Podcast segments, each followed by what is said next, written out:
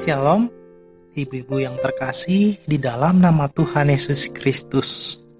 Kembali kita bersama-sama secara media audio akan bersekutu dengan Tuhan dalam kebaktian kaum perempuan. Rabu 21 Oktober 2020. Kita akan bersama-sama membaca serta merenungkan firman Tuhan. Namun sebelum itu Mari kita bersama-sama memohon kuasa Roh Kudus di dalam doa. Kita bersatu di dalam doa. Allah yang Maha Baik, Allah yang mengenal dan kami kenal melalui perantara Tuhan kami Yesus Kristus, dan Allah yang tidak pernah meninggalkan kami oleh kuat dan kuasa Roh Kudus. Ya Allah, dalam minggu ke-20 sesudah Pentakosta, dalam kebaktian kaum perempuan ya Allah, kami pribadi lepas pribadi rindu untuk membaca serta merenungkan firman Tuhan. Untuk itu, pakailah hambamu dan setiap perlengkapan pribadi kami ya Allah untuk menjadi sumber kemuliaan nama Tuhan dan Tuhan memberkati kami lagi dan lagi. Apa pun yang menjadi hambatan atau pergumulan kami ya Allah, kami juga akan Serahkan ke dalam nama Tuhan Yesus yang memberi ketenangan. Ya Allah yang maha baik. Di dalam nama Tuhan Yesus kami telah berdoa dan mengucap syukur. Haleluya. Amin. Dalam kesempatan ini, yakni kebaktian kaum perempuan, kita mendasari firman Tuhan dari Injil Tuhan Yesus menurut Matius pasal 17 ayat 22 sampai ayat 27. Matius pasal 17 ayat 22 sampai ayat yang ke-27 di mana Lembaga Alkitab Indonesia memberikan judul Pemberitahuan kedua tentang penderitaan Yesus. Demikianlah firman Tuhan. Pada waktu Yesus dan murid-muridnya bersama-sama di Galilea, ia berkata kepada mereka, anak manusia akan diserahkan ke dalam tangan manusia dan mereka akan membunuh dia dan pada hari ketiga ia akan dibangkitkan. Maka hati murid-muridnya itu pun sedikit sedih sekali. Perikop kedua, Yesus membayar bea untuk bait Allah. Demikian firman Tuhan. Ketika Yesus dan murid-muridnya tiba di Kapernaum, datanglah pemungut bea bait Allah kepada Petrus dan berkata, Apakah gurumu tidak membayar bea dua dirham itu? Jawabnya, Memang membayar. Dan ketika Petrus masuk rumah, Yesus mendahuluinya dengan pertanyaan, Apakah pendapatmu, Simon? Dari siapakah raja-raja dunia ini memungut bea dan pajak? Dari rakyatnya atau dari orang asing? Jawab Petrus. Dari orang asing. Maka kata Yesus kepadanya, Jadi bebaslah rakyatnya tapi supaya jangan kita menjadi batu sandungan bagi mereka, pergilah memancing ke danau, dan ikan pertama yang kau pancing, tangkaplah dan bukalah mulutnya, maka engkau akan menemukan mata uang empat dirham di dalamnya. Ambillah itu dan bayarkanlah kepada mereka, bagiku dan bagimu juga. Sedemikian jauh firman Tuhan, ibu-ibu yang terkasih dalam nama Tuhan Yesus, kita yang dikatakan berbahagia, ialah kita yang membaca, yang merenungkan dan melakukannya dalam kehidupannya sehari-hari. Haleluya. Shalom ibu-ibu yang terkasih, dalam kebaktian kaum perempuan, Rabu 21 Oktober 2020 saat ini kita mendasari bahan bacaan firman Tuhan dari buku Renungan Harian Sabat sesuai tanggal 21 Oktober 2020 di mana kita memiliki judul perenungan yakni kebal hukum dalam renungan buku Harian Sabat. Kebal hukum menjadi tema perenungan firman Tuhan. Tadi kita bersama-sama sudah membaca dan mendengarkan firman Tuhan di mana baik Petrus maupun Tuhan kita Yesus Kristus sedang membicarakan tentang bea dan pajak mengenai kewajiban sebagai warga atau sebagai masyarakat khususnya mereka kaum atau orang-orang Galilea dan secara khusus kita kembali merenungkannya dengan tema yang tadi yakni kebal hukum dalam buku renungan harian sahabat ada ilustrasi yang diberikan Berbicara kebal hukum, ilustrasinya demikian. Nah, dikisahkan ibu-ibu yang terkasih dalam nama Tuhan Yesus, ada seorang pendeta bercerita. Dalam ceritanya kepada temannya itu di ilustrasi buku Renungan Sahabat, dia seorang pendeta itu sedang menyetir dan ia sedang terburu-buru. Dan ketika lampu merah, ia kemudian terobos. Ia Kemudian ketika menerobos lampu merah, tentu seperti yang kita ketahui akan diberhentikan oleh seorang polisi. Dalam ilustrasi, polisi itu meminta surat izin mengemudi dan surat tanda nomor kendaraan, SIM dan STNK. Begitu dia membaca di situ tertera pekerjaan atau profesi dan terdapat tentunya pendeta.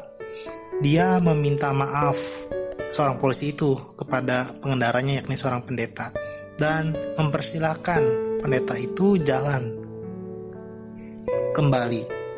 Pendeta ini tentu menceritakan pengalamannya dengan seorang temannya. Dia sambil bercerita tentu senang karena tadi tidak jadi ditilang Mungkin ini ilustrasinya ibu-ibu yang terkasih dalam nama Tuhan Yesus. Mungkin seorang pendeta itu bangga ada banyak orang seperti ini dalam berbagai profesi tentunya yang karena status atau mungkin jabatan dan mungkin juga kekuasaan menjadi kebal hukum dan merasa boleh melanggar aturan. Ini dalam ilustrasi merasa kebal hukum kalaupun dia pasif dalam arti tadi seorang polisi yang melihat SIM-nya atau STNK-nya profesinya adalah seorang pendeta.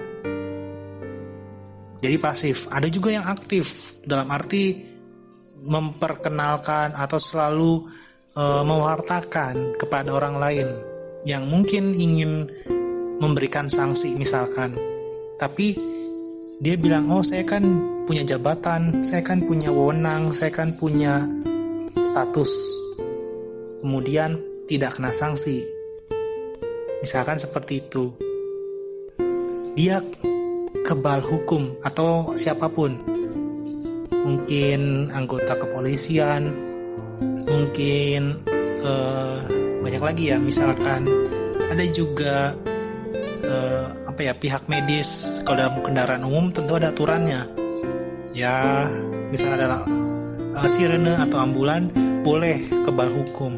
Tapi ketika tadi dia dalam kondisi darurat jika tidak kondisi darurat misalkan mobil ambulans tidak membawa uh, pasien atau orang yang sedang sakit membutuhkan darurat ke rumah sakit mungkin ada sanksi tapi kalau itu ketahuan kebal hukumnya menjadi tidak kebal karena tadi uh, mobil itu ternyata tidak membawa orang sakit. Nah, karena tapi kalau dia bawa, oh, dia kebal hukum dalam arti lampu merah dan bahkan siapa pun harus memberikan jalan kepada misalkan ambulan. Nah, kita juga akan menggumulinya lebih dalam lagi kebal hukum dalam kebaktian kaum perempuan ini sebenarnya berbicara apa? Tadi kita sudah membacanya dan mendengarkan dalam Matius pasal 17 ayat 22 sampai ayat 27 di mana dalam perikop sebagai orang Yahudi yang setia. Tuhan kita Yesus Kristus memberi teladan untuk kemudian ada yang diikuti atau diteladani oleh para murid atau bahkan kita saat ini. Yakni Tuhan Yesus meladankan penuaian tanggung jawab. Maksudnya apa penuaian tanggung jawab? Pelaksanaan dari tanggung jawab. Kesetiaan kita memenuhi tanggung jawab. Kita bersama-sama harus uh, meladani dari Tuhan kita Yesus Kristus di mana Dia pun mengajarkan kepada muridnya dan bahkan tadi di bacaan kita di ayat 27 Matius pasal 17 ayat 27 bayarkan pajak kepada pemerintah Galilea pada saat itu. Kita pun demikian dalam kehidupan sehari-hari ada banyak berbagai kewajiban. Salah satunya berbicara pajak ataupun kewajiban lainnya yang ibu-ibu mungkin mengetahui misalkan bayar listrik, bayar mungkin biaya anak sekolah, ya bayar pajak bumi bangunan dan mungkin juga pajak penghasilan. Harus meladani Tuhan Yesus Kristus yang ia pun sendiri membayar pajak. Nah, lebih lanjut, walaupun proses menuju penderitaannya sendiri, maksudnya apa? Dalam bacaan kita tadi judul renungannya Yesus dalam Alkitab tentunya menuju karya salibnya. Akan tapi dia tetap mematuhi kewajibannya yakni bayar pajak atau tadi bea. Artinya kalaupun dia di pekan atau di minggu-minggu berikutnya akan disalibkan dia tetap meneladani dia mengajarkan para murid untuk patuh membayar pajak membayar bea seperti yang dituliskan dalam kitab Alkitab Nah, kewajiban membayar bea sudah diterapkan atau ditetapkan sejak zaman Musa. Jadi dalam Alkitab lebih dulu zaman Musa. Nanti ibu-ibu bisa baca dalam kitab Keluaran pasal 30 ayat 13. Guna perbekalan rumah Tuhan saat itu dalam uh, konteks Musa, kehidupan Musa. Kalaupun ada pajak bagi setiap jemaat Israel pada itu pada saat itu ialah untuk biaya untuk tadi perbekalan rumah Tuhan ada pajak dalam kitab Keluaran 30 ayat 13. Nah, sebagai anak Allah, pemilik dan pengu, penguasa bait Allah. Sekali lagi, sebagai anak Allah, Tuhan kita Yesus Kristus dia pemilik dan penguasa bait Allah. Yesus sebenarnya tidak perlu membayar bea atau membayar pajak. Mukjizat dan kemahatauannya akan uang dirham untuk menekankan bahwa dia adalah Tuhan. Tadi, kalaupun dia anak Allah, kalaupun dia pemilik dan penguasa bait Allah, dia tetap meneladani untuk tetap membayar pajak atau bea tadi mukjizat dan kemahatauannya, ia tetap mematuhi untuk konteks sehari-hari kehidupan orang-orang Galilea pada saat itu. Nah, berbicara teladan yang ia berikan, ia terus menekankan kepada murid-murid dan bagi kita juga. Akan tetapi, ibu-ibu terkasih dalam nama Tuhan Yesus agar tidak menjadi batu sandungan. Tuhan kita Yesus Kristus tetap membayarkannya bagi Tuhan kita Yesus Kristus, dia dapat mengklaim hak istimewanya sebagai atau e, anak Allah tadi, sang pemilik kehidupan. Sangat mungkin dia dapat memberikan atau menunjukkannya. Saya kan misalkan aku tidak perlu bayar pajak, tapi tidak.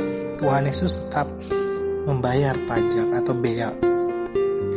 Ia tidak apa mem, besar-besarkan klaim atau hak istimewanya yang sangat mungkin dapat memberikan kesan yang salah di antara orang-orang Galilea pada saat itu, termasuk bagi kita saat ini, untuk tidak hormat kepada kewajiban atau aturan orang-orang Galilea pada saat itu. Tuhan, sang pemilik kehidupan pun tetap mematuhi aturan yang sedang berlaku. Dia memberikan contoh atau teladan. Kita pun demikian. Tidak ada seorang pun yang kategorinya kebal hukum. Nah, ibu-ibu yang terkasih di dalam nama Tuhan Yesus, jika Tuhan kita dalam dalam bacaan Tuhan kita Yesus Kristus saja menolak keistimewaan atau kebal hukum tadi dia tetap bayar bea atau pajak tadi seharusnya kita pun meneladaninya dan tidak menjadikan keistimewaan apa pun pada diri kita pribadi lepas pribadi sebagai cara untuk tidak patuh atau merasa kebal dari hukum yang berlaku. Jangan kalau terkena hukum karena melanggar, lalu kita mengontak polisi, pengacara, atau pejabat yang kita kenal agar kita terhindar dari hukuman. Bukankah lebih bijak atau besar hati bila kita mau mengakui kesalahan dan tidak meminta perlakuan istimewa apa pun. Maksudnya apa? Kalau ada kewajiban, kalau ada hal-hal yang perlu kita lakukan, kerjakan dengan penuh ketaatan. Contoh uh, yang diberikan dalam bacaan kita Matius pasal 17 ayat 2 sampai ayat 27 tentang membayar pajak. Jangan secara pribadi egois misalkan kan saya kebal hukum saya kan punya hak istimewa. Siapa pun kita bahkan Tuhan kita Yesus Kristus Tuhan Yesus pun tetap mematuhi membayar pajak. Atau tetap mematuhi apa yang menjadi aturan di dalam masyarakat. Kita pun demikian. Di minggu ke-20 sudah Pentakosta. Untuk tetap patuh. Lalu mengapa? Ya untuk menjadi bagian berkat Allah bagi sesama. Kalau memang sudah ada kesepakatan, kalau ada aturan, ya kembali untuk kebersamaan. Tentu masing-masing kita pribadi pas pribadi mengetahui kalaupun ada pajak, kalaupun ada uh, aturan mengenai uh, sebagai masyarakat patuh pajak dalam hal urusan bergereja pun konteksnya GKP Jati tentu ada aturan atau mekanisme tersendiri kita diajak untuk tetap mematuhi baik untuk misalkan uh, uh, persembahan bulanan tentu itu secara rohani secara keanggotaan juga ada persembahan diakonia ada iuran dana tetap dan dari sana untuk kemudian mendukung berbagai pelayanan di GKP Jati Asi.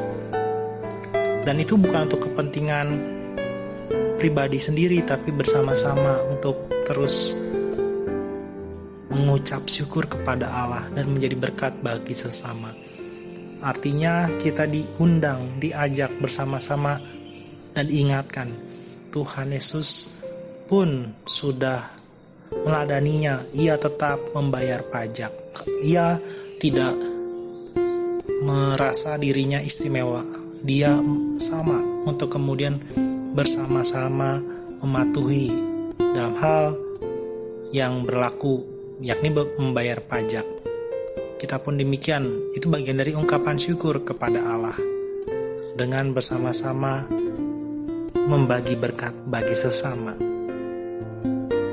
Wah kan lagi ekonomi seperti ini Kita kembali ke konteks bacaan kita Bahkan Tuhan Yesus sebelum ia menjalani karya salibnya Ia pun tetap memberikan pengajaran Dan ia pun meladani untuk tetap membayar bea atau pajak Dalam arti untuk kepentingan bersama-sama dan utamanya kesepakatan bersama-sama. Kita diajak untuk pribadi pas pribadi tetap seimbang antara otoritas sekuler seperti khotbah hari Minggu yang lalu dan kebebasan secara rohani atau spiritual. Kita memaknai harus seimbang otoritas sekuler dengan kebebasan spiritual atau rohani. Itu bagian dari cara kita mengucap syukur dan menjadi rekan atau perpanjangan tangan Tuhan menghadirkan damai sejahtera Allah. Selamat menjadi pribadi lepas pribadi yang terus mengenal apa yang menjadi kewajiban sebagai warga negara, sebagai warga jemaat, dan utamanya sebagai umat Allah untuk tetap terus mengucap syukur dan menjadi pribadi lepas pribadi yang menghadirkan damai sejahtera bagi sesama. Tuhan Yesus memberkati kita. Amin. Mari ibu-ibu kita bawa setiap pokok-pokok doa secara pribadi, secara berjemaat di dalam doa syafaat dan kita akhiri dengan doa Bapa kami. Kita bersatu di dalam doa. Kita berdoa. Tuhan yang telah menyelamatkan kami melalui perantara Tuhan Yesus Kristus dan Allah yang tidak pernah meninggalkan kami oleh kuat dan kuasa Roh Kudus. Ya Allah, dalam kebaktian kaum perempuan Rabu 21 Oktober 2020 kami telah membaca firman Tuhan terlebih merenungkannya. Bahwa kami diajak untuk tidak egois atau merasa kebal hukum. Karena dalam Matius yang tadi kami bersama-sama baca Matius pasal 17 kami diingatkan bahkan engkau Tuhan kami Yesus Kristus meneladani dan mengajarkan bagi para murid untuk tetap membayar atau memberikan bea di bait Allah. Itu bagian dari undangan Tuhan untuk kami saat ini pun mematuhi apa yang menjadi kewajiban kami pribadi lepas pribadi, baik otoritas sekuler maupun kebebasan rohani kami untuk bersyukur kepada Allah. Dan utamanya bagian kami pribadi, lepas pribadi menjadi rekan, menjadi umat Allah yang menghadirkan damai sejahtera bagi sesama melalui pematuhan, melalui pelaksanaan dari kami memenuhi kewajiban baik sebagai warga negara, baik sebagai warga gereja dan warga eh, umat Allah yang Tuhan telah selamatkan. Allah yang Maha Baik, kami juga dalam kesempatan ini bersama-sama terus mendukung dalam doa bagi pribadi pas pribadi yang kami bawa dalam doa mereka yang sedang sakit atau proses pemulihan. Kami mendukung dalam doa untuk Ibu Rengsi Pakpahan, untuk Bapak Richard Manulang, Bapak Makmur Sianturi, Bapak Kamsan Sitorus, Bapak Jahotler Nadeak, Ibu Christine Uniputi, dan pribadi pas pribadi lainnya ya Allah yang Tuhan ketahui sedang dalam kondisi sakit dalam proses pemulihan. Tuhan berkati penghiburan. Tuhan hadirkan iman pengharapan bagi anggota keluarga dan mereka pribadi lepas pribadi untuk mengandalkan kesembuhan dan mukjizat dari Allah yang maha baik. Allah yang maha baik kami juga bersama-sama turut mengucap syukur Tuhan telah menambahkan usia. Kami mendukung dalam doa untuk Tuhan berkati lagi dan lagi pribadi pas pribadi. Kami mendukung dalam doa untuk saudari Kevin Raja Guguk, saudara Moses Huta Galung, Ibu Eva Loide Sirait, Ibu Leber Liswana Gultom, saudara Ricardo Orlando Uniputi, Ibu Mariarti Kristi Butar-Butar, pribadi lepas pribadi Allah berkati baik sebagai ibu, baik sebagai anak-anak, pemuda remaja, Tuhan berkati lagi dan lagi. Allah yang maha baik, kami juga bersama-sama mendukung dalam doa untuk dua keluarga di lingkup GKP Jemaat Jati Asih. Untuk ibu keluarga ibu Margareta Tefnai dan keluarga ibu Maria Soemot Jo. Tuhan berkati pribadi lepas pribadi di tengah-tengah keluarga mereka ya Allah. Kami juga berdoa untuk kehidupan setiap anggota jemaat dan simpatisan. Tuhan berkati dan berikan pengharapan dan utamanya berkat yang baik dari Tuhan. Kami juga mendukung dalam doa untuk persekutuan, untuk pelayanan, untuk setiap komisi-komisi, baik kategorial maupun non-kategorial di GKP Jemaat Jatiasi. Kami juga berdoa untuk para penatua, Ibu Pendeta Adolfina, pengawas perbenaran jemaat, komisi pembantu setempat, dan guru-guru TK, Kristen Pasundan Jati Asia Allah Tuhan berkati dalam berbagai harapan dan berbagai program berbagai pelayanan mereka ya Allah. Tuhan berkati tetap tulus dan setia melayani Allah. Kami juga mendukung dalam doa lingkup klasis sinodal dan kehidupan oikumenis kami berdoa ya Allah khususnya bersama-sama berdoa untuk majelis sinode Gereja Kristen Pasundan dan badan-badan pelayanan ya Allah baik bidang kesehatan, baik bidang pendidikan, law firm, dan bidang-bidang lainnya ya Allah Tuhan berkati untuk kemudian mereka dan kami pribadi pribadi terus menjadi pewarta damai sejahtera Allah bagi sesama. Allah yang maha baik, kami juga mendukung untuk bangsa Indonesia, baik pemerintahan Joko Widodo hingga aparatur negara yang terkecil sekalipun. Kami juga berdoa dalam fase pandemi COVID-19 ini Allah kalaupun ada berita perihal pengadaan vaksin Sinovac ya Allah Tuhan berkati menjadi titik terang agar kami dapat bersama-sama kembali hidup di luar ketakutan dan bebas dari pandemi COVID-19 baik secara ekonomi dan lain sebagainya Allah. Kami juga berdoa ya Allah untuk mereka, baik tenaga medis, yakni dokter, perawat, dan tenaga keamanan, kepolisian maupun tentara ya Allah. Kami juga mengingat dan mendukung dalam doa bagi mereka yang terinfeksi positif COVID-19 ya Allah, maupun ODP maupun PDP ya Allah. Tuhan berkati pribadi lepas pribadi untuk terus mengandalkan iman pengharapan kepada Tuhan dan berkati juga ya Allah keluarga-keluarga yang merasa kehilangan dan sedang sedih ya Allah.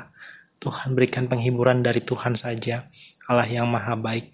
Allah yang maha baik, kami juga mendukung dalam doa untuk setiap pokok-pokok doa kami, baik sebagai kaum perempuan, untuk mendukung pasangan, untuk mendukung anak-anak, atau mungkin menantu, cucu, pribadi pas pribadi Allah yang kami dukung dalam doa kami serahkan ke dalam nama Tuhan Yesus juga bagi kami yang bekerja atau bahkan merindukan pekerjaan.